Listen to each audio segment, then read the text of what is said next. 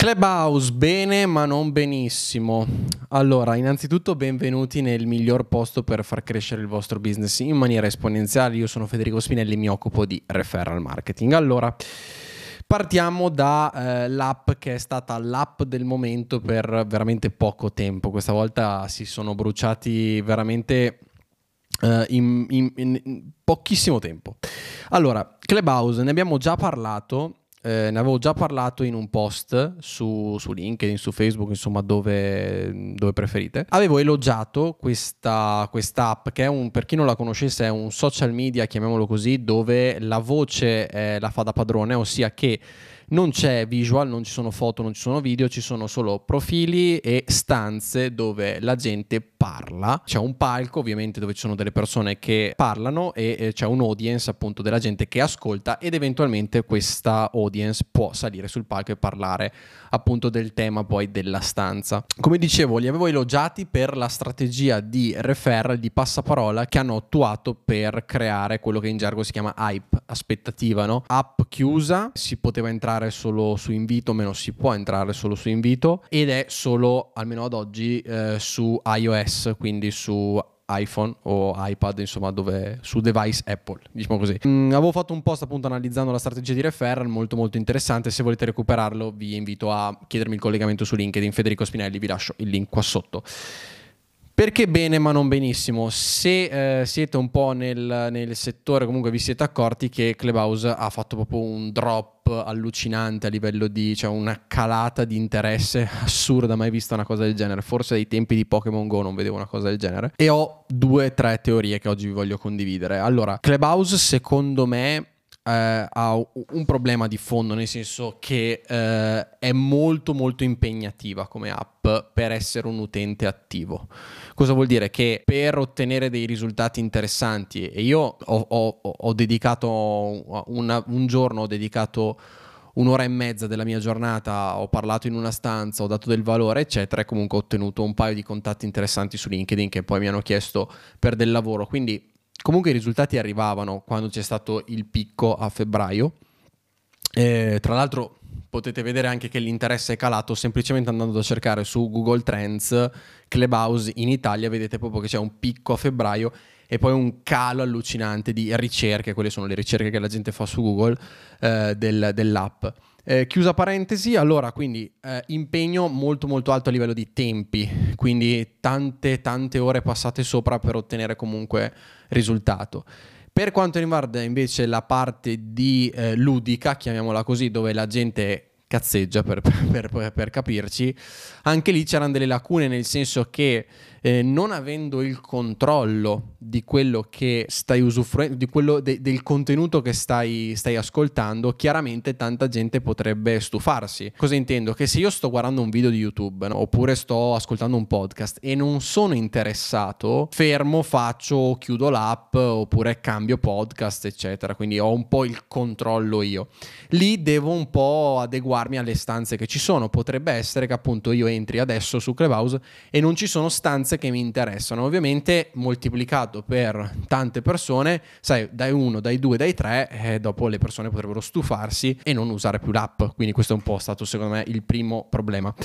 Problema numero due, questo è un po' più, diciamo, profondo, secondo me, eh, sempre mie supposizioni. Poi eh, in realtà Clubhouse negli Stati Uniti vedo che è sempre abbastanza utilizzato, il trend c'è stato anche lì, molto simile al nostro, è partito prima. Eh, c'è stato un picco anche lì, però molti stanno continuando a utilizzarlo. Per alcuni è un'app che è qui, ri- rimarrà qui, ma mm, lo, lo, dirò più avanti anche cosa penso. Però tornando sul problema numero due di Clubhouse, secondo me è, se avete visto The Social Dilemma, l'hanno visto tutti, quindi credo che l'abbiate visto anche voi che state guardando questo video, in questo documentario di Netflix vi spiegano come mai i social media sono così... Eh, danno così dipendenza, ok? E uno dei fattori più importanti che ci crea dipendenza è eh, la dopamina che il nostro cervello appunto crea eh, questa, questa, mancanza, no? questa voglia di appunto aprire il telefono e scrollare Instagram, Facebook o quello è, perché ci sono dei piccoli segnali dentro che vengono dati al nostro cervello, delle piccole ricompense che ci fanno tornare lì. Per spiegarvi bene, insomma, per spiegarvi meglio comunque i like su Instagram, eh, tutte queste mini ricompense che ovviamente non valgono nulla, sono, ci fanno poi tornare sull'app. Non solo però, anche come utente, chiamiamolo passivo, quindi un utente che guarda il contenuto, le foto, i video su Instagram, anche lì c'è una scarica di dopamina. Perché?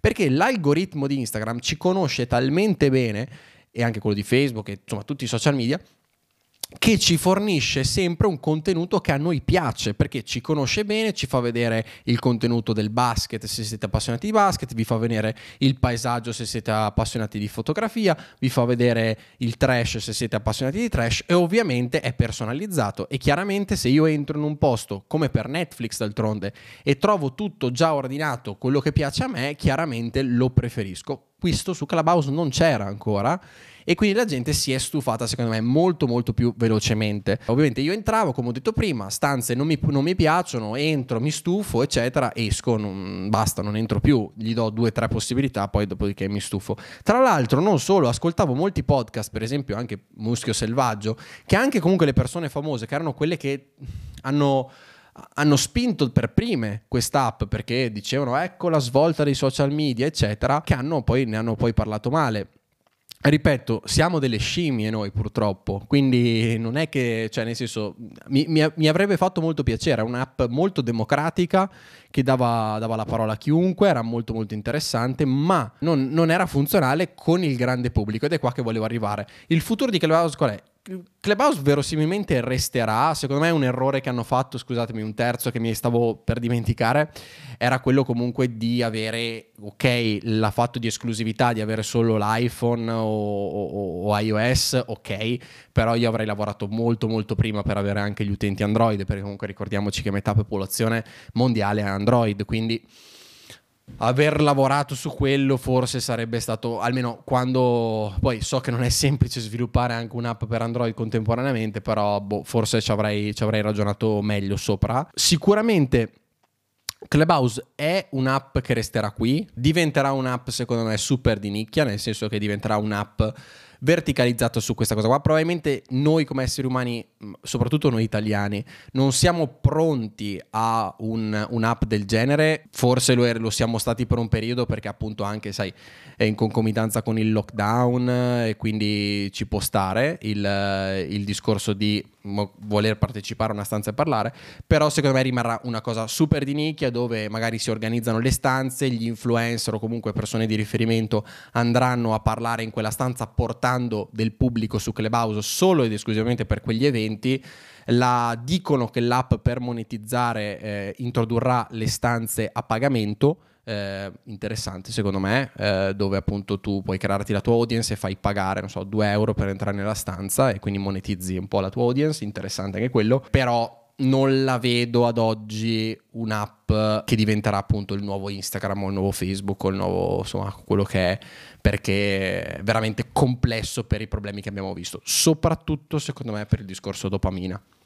Veramente poca dopamina, no like, follower, sì, vabbè, ok, però non è che sono così importanti, non ci sono reward se parli, eccetera. Boh, secondo me forse eh, la lacuna lì è stata quella di non pensare poi a dei piccoli reward che ci facessero tornare poi nell'app. Quindi bravi a farci entrare, mm, un po' meno a tenerci lì dentro l'app. Benissimo, grazie per aver ascoltato questo video, questo podcast. Se volete, eh, tra l'altro, tre strategie gratuite per aumentare il passaparola nel vostro business, nella vostra azienda, ho creato una guida, la trovate sul mio sito federicospinelli.it, vi lascio il link qua sotto, potete scaricarla gratuitamente dentro, come ho detto, tre strategie più anche un, ehm, una spiegazione di perché noi esseri umani facciamo passaparola come appunto come con i nostri amici delle aziende che ci interessano. Quindi eh, ci vediamo su LinkedIn se volete, come vi ho già chiesto, eh, anche quello il link lo trovate qui sotto, altrimenti ci vediamo la prossima settimana con un nuovo video. Ciao!